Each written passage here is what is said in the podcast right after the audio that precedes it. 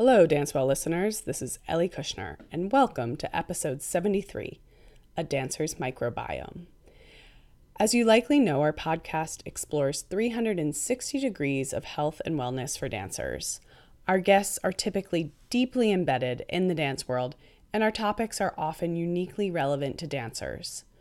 However, there are times that we explore more general health topics because we simply feel that they are vital to discuss with all people, including dancers. On these episodes, we sometimes turn to experts who don't necessarily have deep knowledge of dance. For example, at the start of season three, Marissa interviewed Dr. Vincent Racaniello, an expert in virology who discussed his profound knowledge of vaccinations. An episode that, by the way, you may seriously want to revisit during this pandemic time. Such is also the case with today's topic and guests. We will be learning about the human microbiome from two experts who have copious knowledge of the topic but probably can't distinguish a layout from a penché. Though have no doubt we will discuss many concerns that are specific to dancers. Doctors Hoagland and Agnello are co founders of M2 Biome, a scientific consulting firm focused on advancing the science of the microbiome by assisting clients in translating discoveries into useful applications for health. Dr. Melissa Agnello is a microbiologist and research scientist by training and has focused her professional career on human microbiome science. She has a PhD from the University of Southern California and trained as a postdoctoral researcher at the University of California, Los Angeles.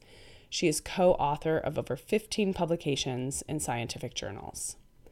Dr. Mike Hoagland is a practicing physician, biomedical engineer, and digital health expert passionate about improving the practice of medicine and the human microbiome. Dr. Hoagland earned his medical de- degree from the Perelman School of Medicine at the University of Pennsylvania, with residency training at Duke University Medical Center.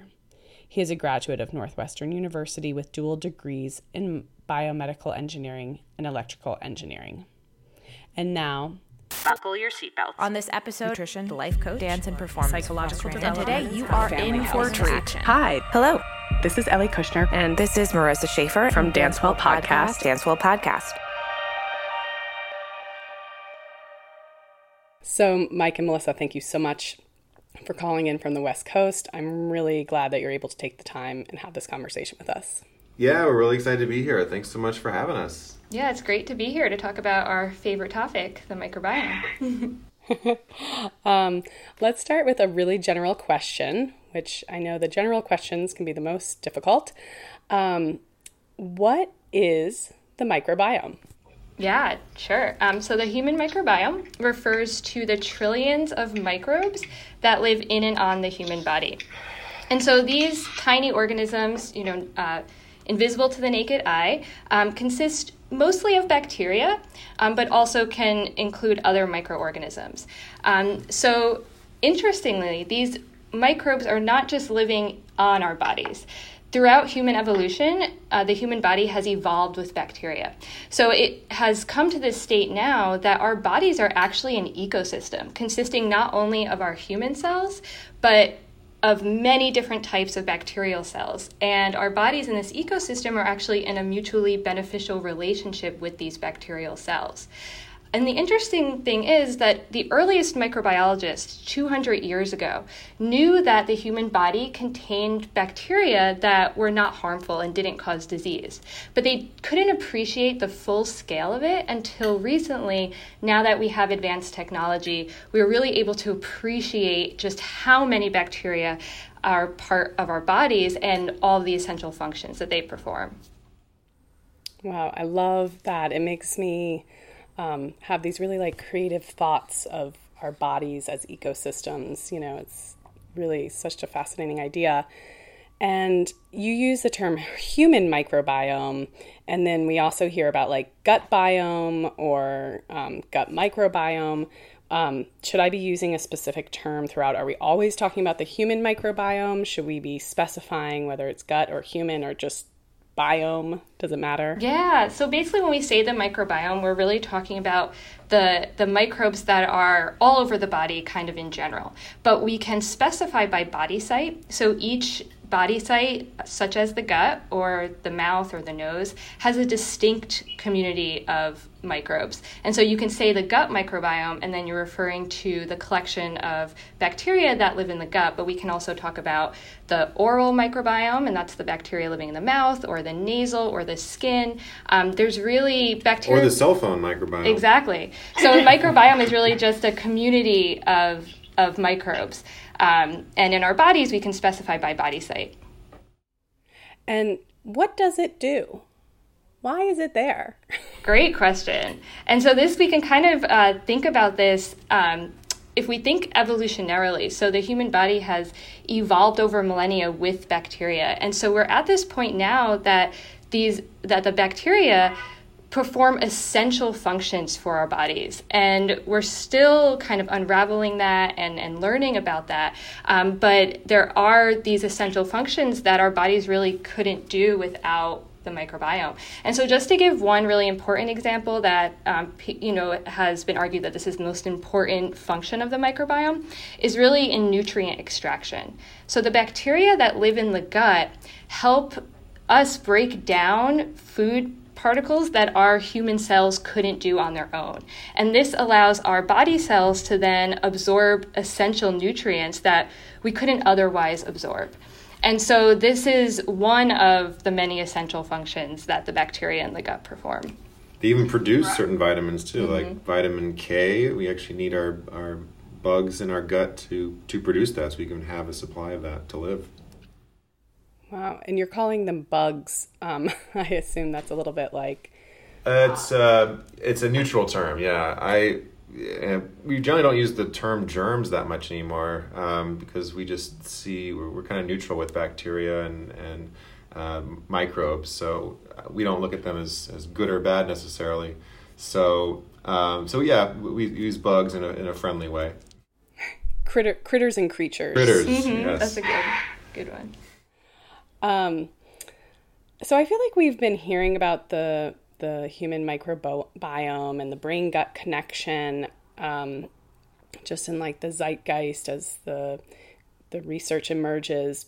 But I'm also seeing it used a lot for sort of like um, capitalistic gain, you know, like for selling yogurt or for promoting a fad diet. Um, and those are particularly relevant to dancers who think a lot about what they eat. Um, and that connection to selling things kind of makes me question if some of what we hear is pseudoscience. So, what sorts of critical questions do we need to keep in mind when we read or hear about the human microbiome? Yeah, that's a great question. I'm so glad you're bringing that up. So, because the microbiome is is a a new research topic, um, and only in the really the last 10, 15 years have researchers started to understand its you know incredible potential. Um, and this has really captured the media and then the general public's imagination and their attention. And so this was it was a it's a really big breakthrough. And we know that there's tons of potential for discoveries and new products and therapeutics to come from microbiome research. But this that, but that rigorous study really takes time. And the you know the public and the media their fascination with it c- kind of outpaces the actual science. Mm. um, so you know science kind of builds up on itself. So just because we have one study um, that would need to be confirmed many many times uh, over years before we really know that something is true. And so it, so that's just the one thing to really keep in mind is is that this is a new field and it's going to take a long time before we really see these kind of like game changing breakthroughs. Um, and the one thing and so like one topic that i kind of when i give lectures and tell students to how to like critically evaluate things they read in the media about scientific studies is that most of the microbiome studies that have come out to date are really just correlation studies. So we're really just associating different microbiome types or different types of bacteria um, with maybe certain diseases um, or with certain positive outcomes. Um, but correlation does not necessarily mean causation. So, what this, that means is that we don't really know if the those results are a cause of disease or if they're if it's the opposite direction. And so that's really if that's like the main critical thing that that the general public and consumers can kind of think about when they read um, about microbiome research in the media. And so, and this, talking about products, like you brought up yogurt and, and all these supplement products, consumers should also keep in mind that those companies are not really required to show any sort of like really rigorous scientific evidence um, on any kind of efficacy for their products before they make these claims. And so that's just something to be, you know, cautious of when when you are in the the, the you know drugstore and in that supplement aisle and you see all these claims. Yeah, there's quite a bit they can get away with. I mean, especially things that aren't FDA approved. You know, they really have to just go by FTC regulations, and so they can get away with saying things like may help support or supports may help. So if you ever see like may help or or helps support, um, it's really not really saying much. I mean, you they can't really uh, draw a lot of conclusions from what from those claims. So they kind of just use those words to kind of navigate around the the, the science as the state of it is currently. So um, so they're sneaky. So you got to be really careful of what those labels are saying. So let's talk a little bit about function and formation, I guess, the formation of um, the microbiome and then what it does. So we'll take a moment later to talk about how it's formed and sort of what affects our human microbiome. But let's talk a little bit more first about what it affects. So, um, from our past conversations, um, I've got gathered that our microbiome really influences almost everything. I mean, you were talking about brain and immune system and bone health, and it just seemed really all encompassing. Is is that accurate? Yeah, there's really not many things you can say that affect everything, but um, the the microbiome just about affects everything. Uh, there are various microbiomes, as Melissa said, in the body, um, but especially if we talk about the gut, it, it pretty much influences all organ systems. Um, and you know it, there is that uh, importance um, of extracting nutrients and producing nutrients in the gut but it actually goes beyond the gut even though that's sort of where they live um, the gut is interconnected to all organ systems uh, largely through the immune system so the human immune system is is uh, mediated by uh, in part by the gut microbiome um, and the immune system of course affects all organs in the body and protects just about all organ systems in the body and communicates cellularly, chemically, um, by, uh, by being exposed to various compounds and receiving messages from, from the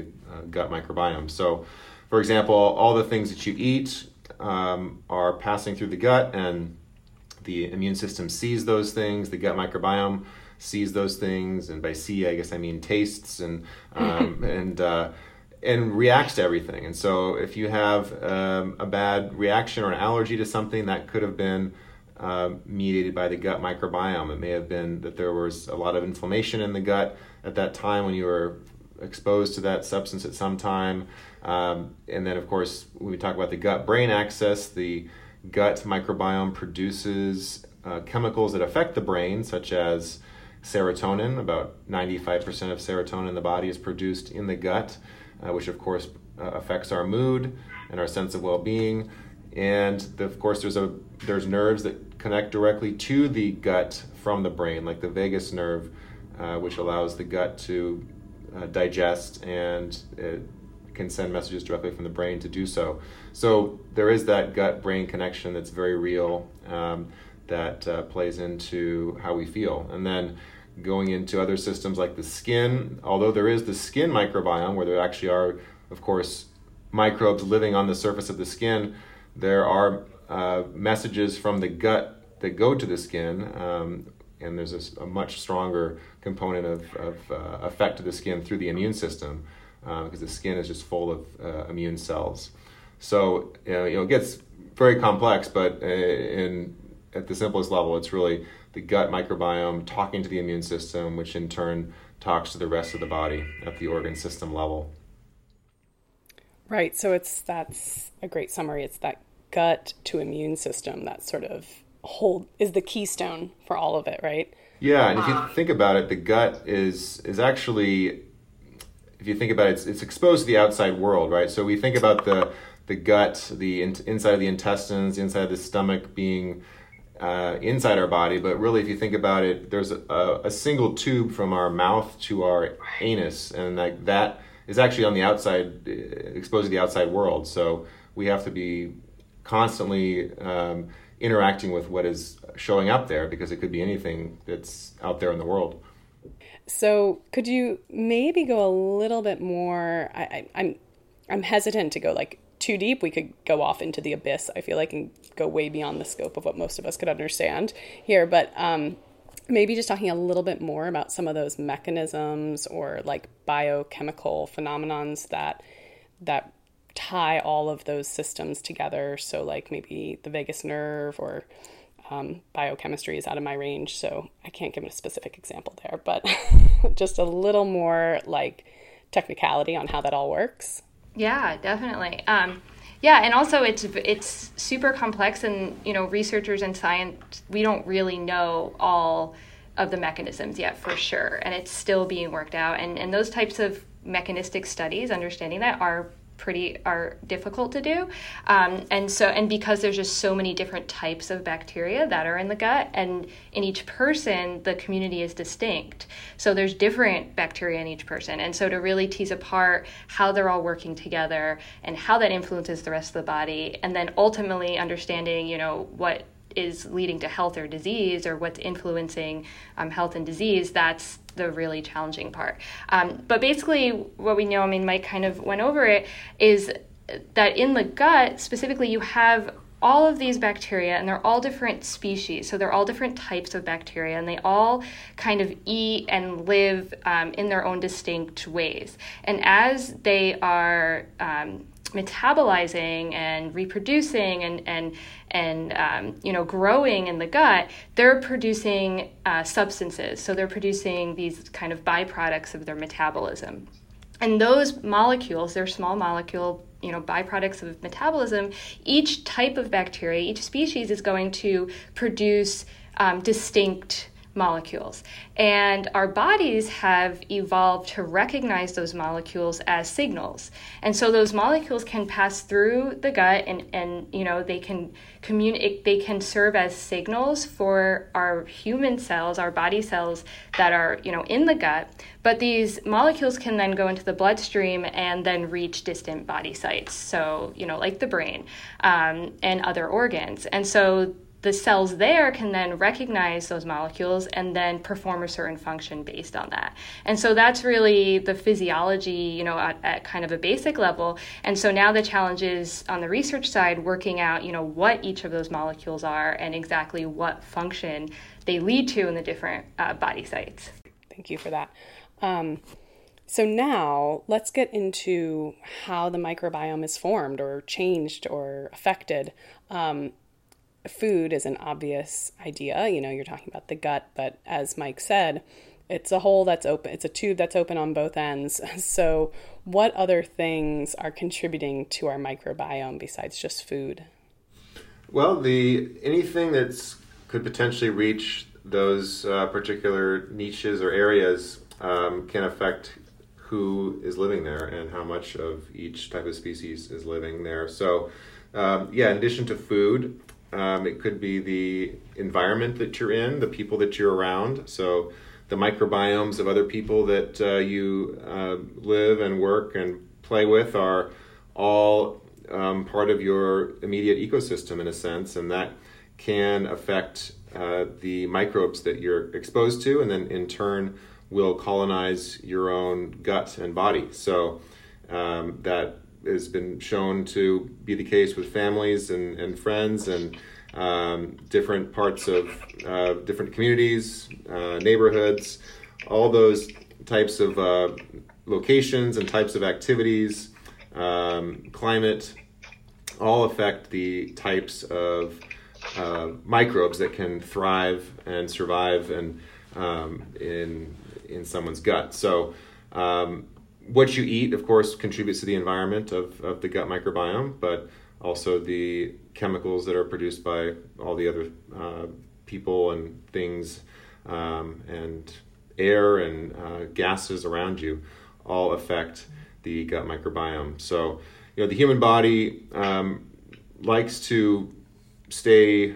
Um, doesn't like to have wide shifts. So uh, there's a word we use called a homeostasis. Like the human body likes to uh, stay the way it is in a sense, and it helps build up certain processes like having a hopefully a diverse microbiome to resist uh, large changes in the in the microbiome, and so um, it helps build that up by being exposed to uh, the environment around itself, the um, the again the food that you eat, and the uh, various compounds that contribute to the growth of um, and destruction of, of certain microbes. So um, having a, a healthy uh, diet that involves a lot of good fiber, um, a lot of uh, good um, polyphenols such as uh, uh, fruits and vegetables, pigmented, colorful um, produce, all contribute to a healthy gut microbiome. Uh, whereas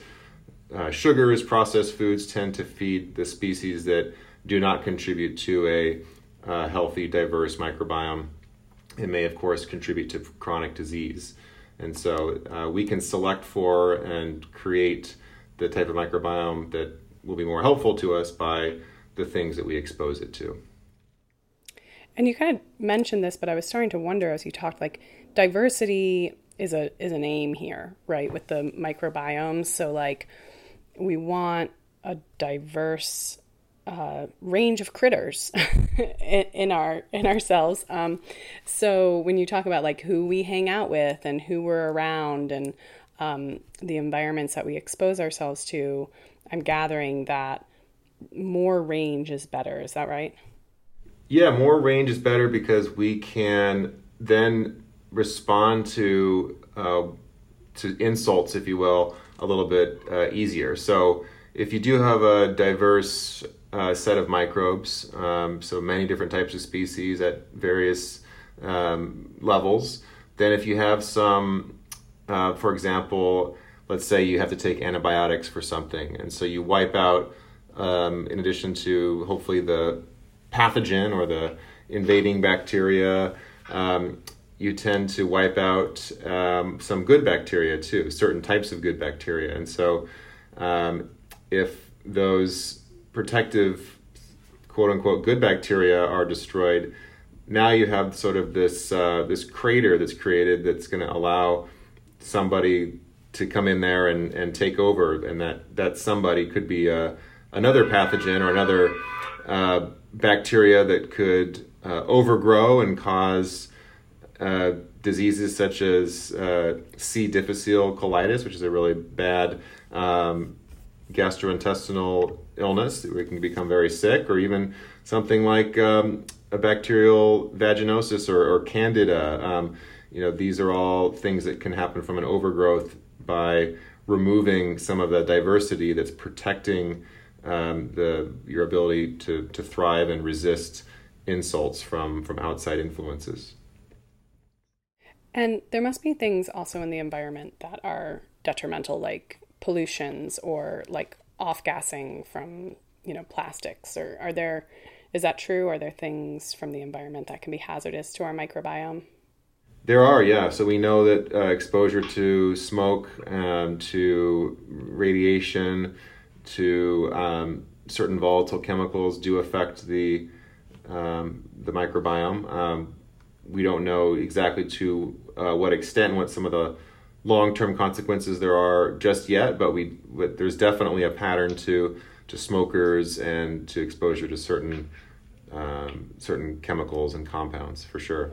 Also, what about lifestyle and behaviors? And maybe here we can talk a little bit about dancers specifically. So, um, dancers often lead a sort of specific lifestyle where you know they spend a lot of time indoors in a studio um, doing really rigorous physical work usually in high contact with other people although that's not the case right now during the pandemic um, you know as kids they may not be getting as much outdoor exposure or sun if they're doing a lot of training um, all day long. It's a, a field that does have high rates of anxiety and um, stress, both performance anxiety as well as just generalized anxiety. And of course, that is like trending up with all of you know our population. That's trending up, I'd say. And um, and then there's like a prevalence of eating disorders. We're at higher risk for eating disorders and disordered eating. So, what of these lifestyle specifications um, sort of make you think about the gut biome? Yeah, pretty much all of them. So with this uh, this new situation that we've been in with shelter in place, COVID, and just sort of having a whole new lifestyle, it um, would you know the question is really out there as to how is that affecting our our long term immunity and our and our gut microbiome uh, diversity because you know we were all used to being exposed to each other, to shaking hands, to not having masks on, and to really you know rubbing elbows with everyone throughout the day and that definitely contributed to our, our microbiome and, and in turn our immune system. So now we all have this sort of totally different immune system experience, and um, that's going to likely have some sort of effect on our immunity, at least until we get back into our post COVID groove. Um, so there's definitely some effect of, of not having those uh, those exposures. Um, as far as dancers being you know, being used to being indoors, that um, you know the dancers that spend a lot of time together in those closed spaces definitely share the uh, share microbiomes, you know, with with each other, with the with the mats and with the stage and um, all that. So they are all sharing microbes, and um, those environments definitely influence the the types of microbiomes that they they, they have, so that they can um, you know be used to any sort of invader to that environment um, by sharing that diversity. So now that they're not having that, um, you know, when those dancers potentially get back together, then it's going to take some time to rebuild that uh, that diversity uh, again. And um, you also mentioned uh, being exposed to sun, and uh, which is critical for the production of of uh, vitamin D. And vitamin D is a a very important mediator to immunity and uh, is involved in, in gut health as well. So the fact that we're not probably having as much sun exposure is going to uh, definitely affect our, our immunity as well. So the the fact that we're per- trying to prevent ourselves from getting COVID may in turn be weakening our immune system overall uh, potentially. So it's kind of an interesting paradox. Um, and then in terms of the anxiety and performance anxiety with dancers and really any performers um, who are under a lot of pressure, that you know we usually sort of uh, assume that that would involve a um, higher degree of release of, of cortisol and other stress uh, neurotransmitters and hormones. So cortisol is is a steroid hormone that uh, we produce in our you know in our bodies from our adrenal glands. And it's usually there to help us in a fight or flight situation. But when it's around for a long time it, it acts as a steroid does which is an immunosuppressant. So it can definitely affect our ability for our, our microbiome to uh, to grow and and respond in the ways that we would like if there is a lot of stress and anxiety uh, around and so that is uh, typically in a chronic sense not helpful to a healthy microbiome. Um, in terms of you know uh, having fasting in a healthy way versus eating disorders, both of those can affect the gut microbiome as well. Some people will use fasting as a way to help their gut microbiome, especially if they're having issues with, uh, say, diabetes or having an overgrowth of a certain type of bacteria that they uh, that is not helpful. Uh, there are some uh, studies to suggest that fasting can uh, be beneficial if it's done in a you know a supervised, smart way um, in getting your your glycemic control under under control, which is of course highly influenced by the microbiome in the gut. Uh, eating disorders, of course, when that's taken to an extreme, um, do not allow your metabolism to uh, operate properly and could allow the wrong uh, bugs to overgrow and and contribute negatively to your to your uh, your health as well. Um, so you mentioned sugar, um, and you mentioned colorful fruits and vegetables and fiber. Are there other things in terms of food or um, eating habits that we should consider? Um, vegan is, you know, uh, being vegan is becoming more popular generally, and also I find among student dancers. Um, anything like that that we should mention about the biome? Well, if you think about prebiotics, uh, so you have prebiotics and probiotics. Prebiotics are the uh, the compounds that the gut microbiome tends to like to eat and consume and, and turn into good compounds for us. So, uh, prebiotics classically include soluble fibers, and soluble fibers come in many different uh, types of produce, you know, from bananas to Jerusalem artichokes to chicory to lots of leafy greens. Um, and then, and those are typically fermented by the gut microbiome into helpful compounds um, like healthy fats that contribute to uh, a well running metabolism.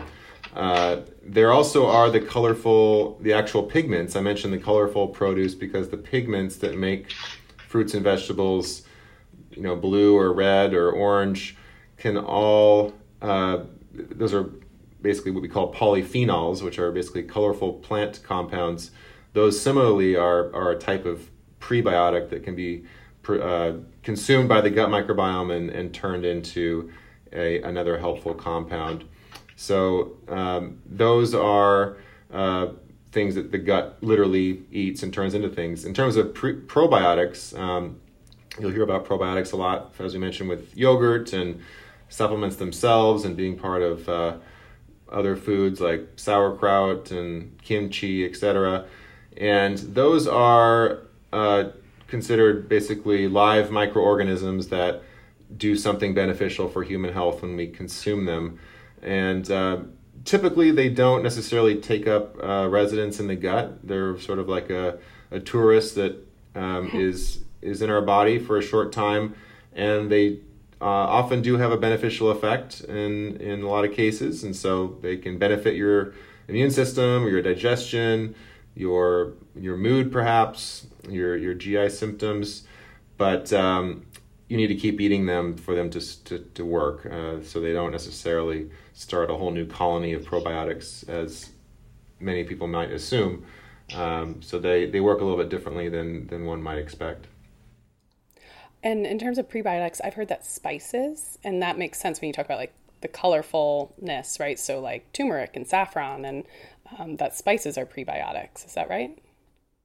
Yeah, so there's some studies, and actually, I was involved in a, in a few studies in the lab trying to see if certain spices can enhance the, the growth of beneficial bacteria. And so there's not um, they're not officially prebiotics in the strictest definition because there's not enough research to show that they actually you know enhance the growth of the beneficial bacteria. But there's definitely um, you know some preliminary evidence to suggest that they might. Um, and also spices have other beneficial effects in general, right, Mike? Yes, they they do. Um, uh, depending on the type of, of spice, you know, for example, cinnamon has been shown to improve glycemic index, so it helps your body uh, basically consume and, and use sugars uh, in a more efficient way. Um, other spices can uh, help regulate your appetite and so some of those are chemical and some of those are, are mediated through the gut microbiome as well. And so i think um, you, know, you mentioned vegan in the beginning. I vegan is of course exposing your gut microbiome typically to a lot of great uh, prebiotics that uh, support healthy uh, healthy gut microbiome and, and avoid some of the potentially inflammatory substances that have um, classically been shown to you know result in more inflammation. So uh, while it's not necessarily for everyone, um, a vegan diet certainly couldn't be a, a great diet for a healthy gut. Although I I, I want to say that it doesn't necessarily it's it's an assumption that isn't always true because for the um, sort of time strapped vegan who is really trying to like manage their weight, sometimes it can lead to eating a lot of processed foods.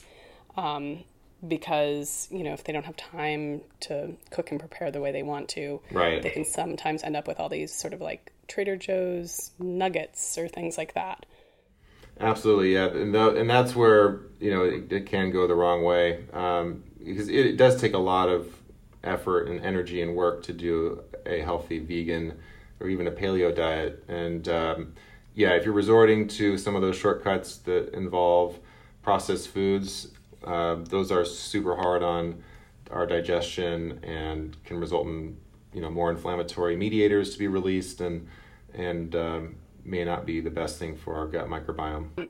let's talk about drugs over the counter drugs recreational drugs. You mentioned smoking. Um, and you also mentioned sort of taking oral antibiotics but um, topical antibiotics are of interest to me because dancers sometimes um, get like foot wounds either from being on um, the ground in bare feet or being in pointe shoes um, or doing floor work where they're like sliding along the floor and they get a big surface area floor burn.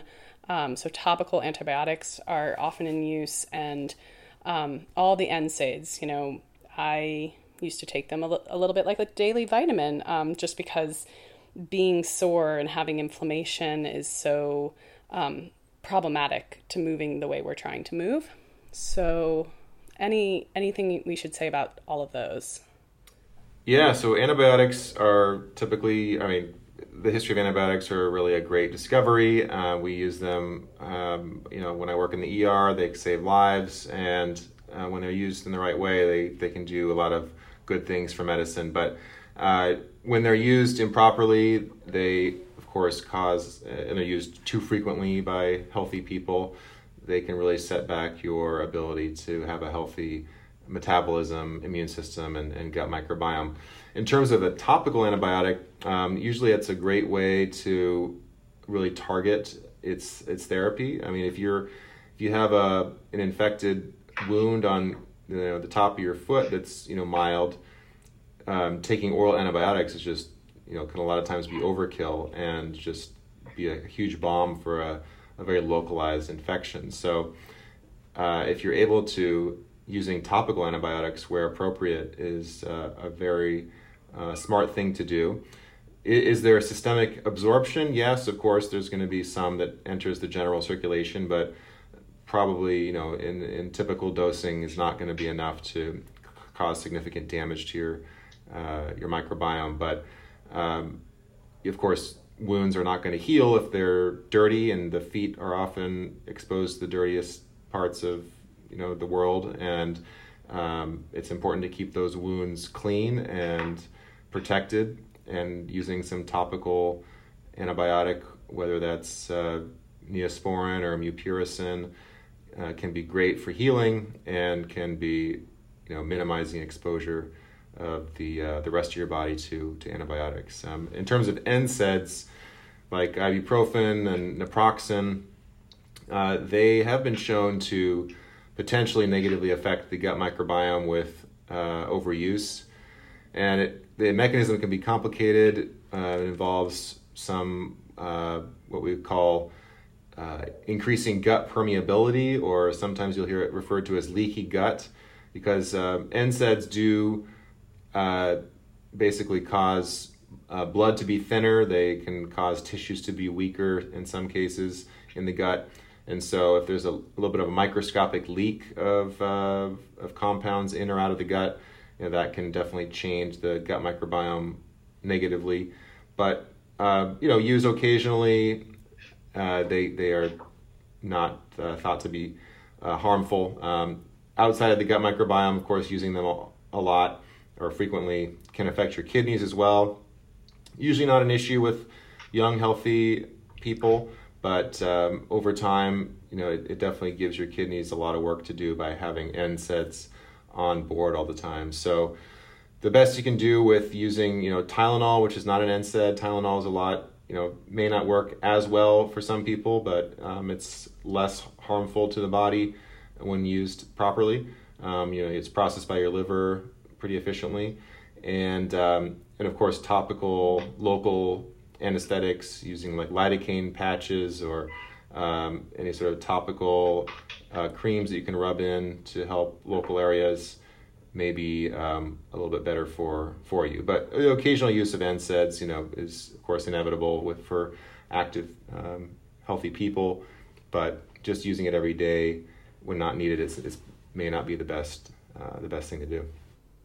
And then lastly, steroids. I we I don't think, to my knowledge, we don't have a lot of um, steroid use for performance enhancement in dance, but there might be a little bit of it out there in, in other genres that I'm less familiar with. Um, but like, I'm asthmatic. I was actually attracted to dance because I'm a athletic person and I couldn't really do sports. Um, so that was part of my attraction. So I've taken oral steroids for asthma, and steroid injections, of course, um, do come up in dance as well. So you know, um, orthopedically. So anything to say about that?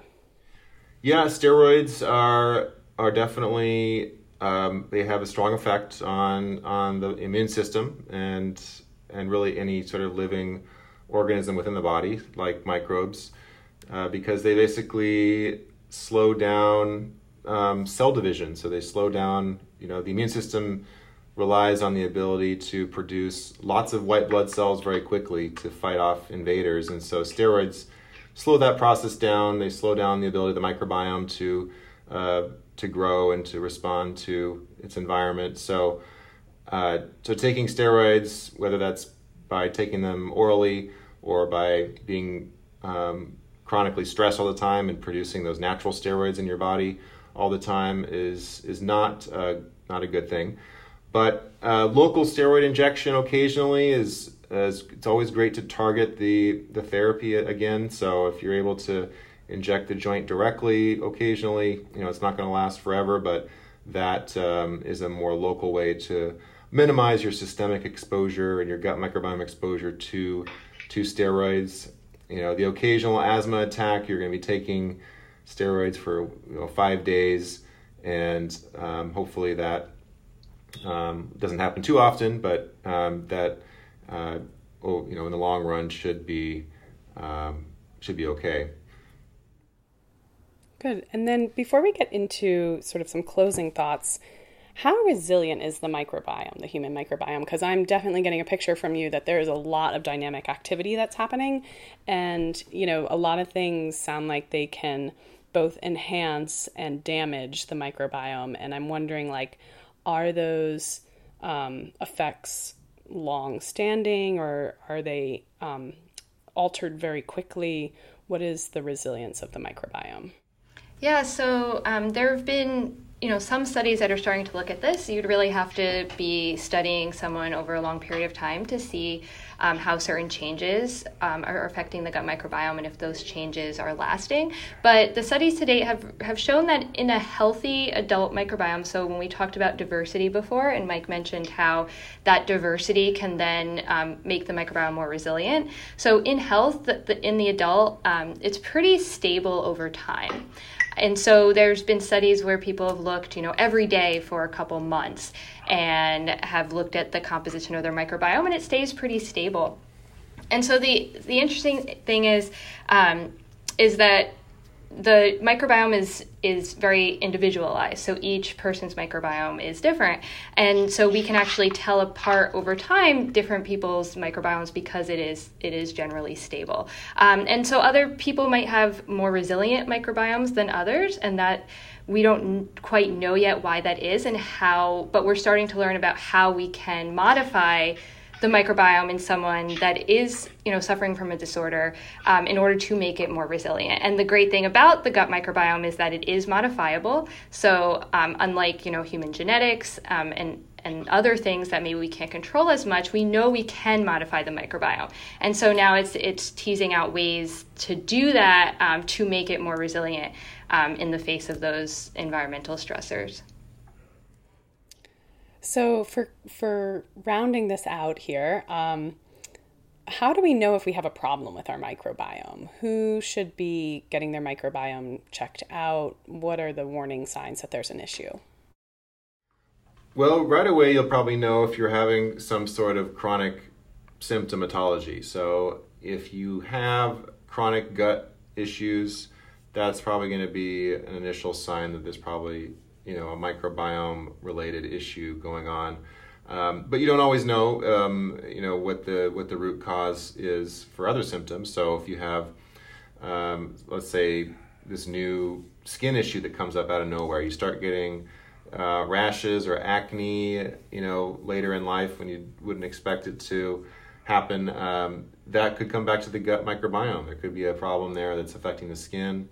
Same with um, having other potential autoimmune issues, whether it's joint pain or just fatigue that's unexplained, that that could come back to the gut as well. And so those are the situations in which you'd want to get a doctor who's friendly to looking into uh, a potential gut cause to your uh, your systemic symptoms. And uh, there are gut microbiome tests available, and again, as Melissa had mentioned earlier, this is still in a phase of uh, development that is not quite ready for clinical prime time, but there are some good companies out there that are producing um, products that are exploring the gut microbiome. And there are some doctors that are also interested in this and, and learning a lot more uh, every year, more and more about how to potentially apply some of those clinical, uh, some of those results clinically so that they can actually uh, help you redefine your microbiome, help uh, rethink how you should approach your diet and lifestyle to better uh, support healthy microbes in your in your gut. So um, there are uh, some commercial tests available, and if you would like to uh, learn more about which might work for you, you can. Um, feel free to get in touch with uh, with our website at m2biome.com, um, and we can certainly uh, point you in the right direction to uh, potentially something that could help uh, help your doctor make decisions about your health.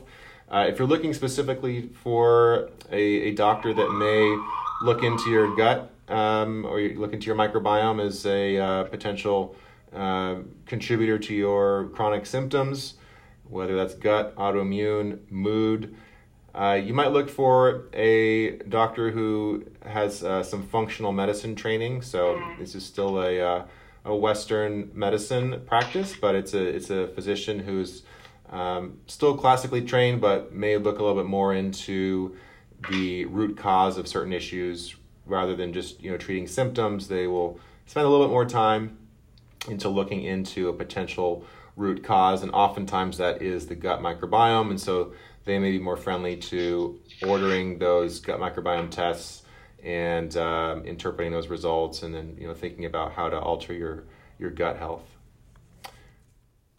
That's really helpful. This has been super informative. Um, is there anything else you want to add in terms of like resources or uh, perspectives you want to share?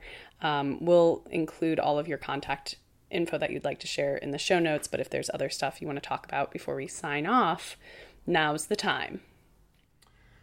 Uh, well, um, yeah. Again, I would just reiterate, and um, you know, a lot of doctors, uh, you know, mean well, but we were not taught in medical school uh, about the uh, the gut microbiome. Um, you know, they're kind of just starting to to talk about that more mainstream in med school.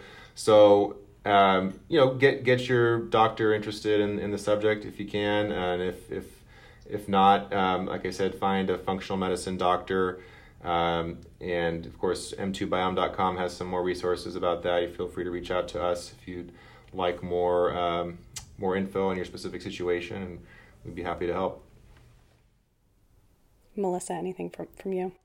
Yeah, I mean, going more on the scientific side, I think for someone to really think about if they're even if they're healthy or you know wondering how their gut microbiome is doing, thinking about it, thinking from the ecology perspective and thinking about it as an ecosystem, like we mentioned in the very beginning, is really helpful when you start to think about your diet and um, basically it's an ecosystem of different of different types of bacteria that are going to be healthy and and um, thriving based on what they're exposed to in the environment. So basically, what you're and you are in control of that. So what you are feeding to your gut microbiome is, is what you're eating, um, and if and if you're giving them the food that they need to to thrive, like we talked about fiber and and plant um, and plant materials and and all these things, then that you'll be in a better position to um, you know enhancing that that healthy diverse microbiome um, and so if you just think about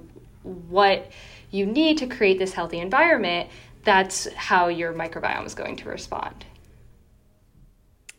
All right. Thank you both so much for doing this. Um, it was a real pleasure to talk to you. Yeah, it's been great. Likewise. Thanks for having us. This was a lot of fun. On behalf of Marissa and myself, I, Ellie Kusner, want to say thank you to all of our listeners for joining us on this episode of Dancewell Podcast. Our intro soundscape was composed by the dynamic duo Brendan Barry and Dylan Ezzy, and dancer designer Katie Dean crafted our visual image. To those of you who have made this season possible by contributing to Dancewell, we are infinitely grateful. We wouldn't be where we are without you. Your donations help pay for our SoundCloud membership, website fees and upgrades, and our recording technology. If you too would like to make a donation, to dance well, please follow the link in the description of this podcast to visit our GoFundMe page. We thank you in advance for your support. And lastly, if you like what you hear, we invite you to go to iTunes, Stitcher, or SoundCloud and search Dancewell Podcast to subscribe. You can also view all of our episodes and learn more about this podcast by visiting our website, www.dancewellpodcast.com. And if you have any questions or want to get in touch, email us at dancewellpodcast at gmail.com. Bye.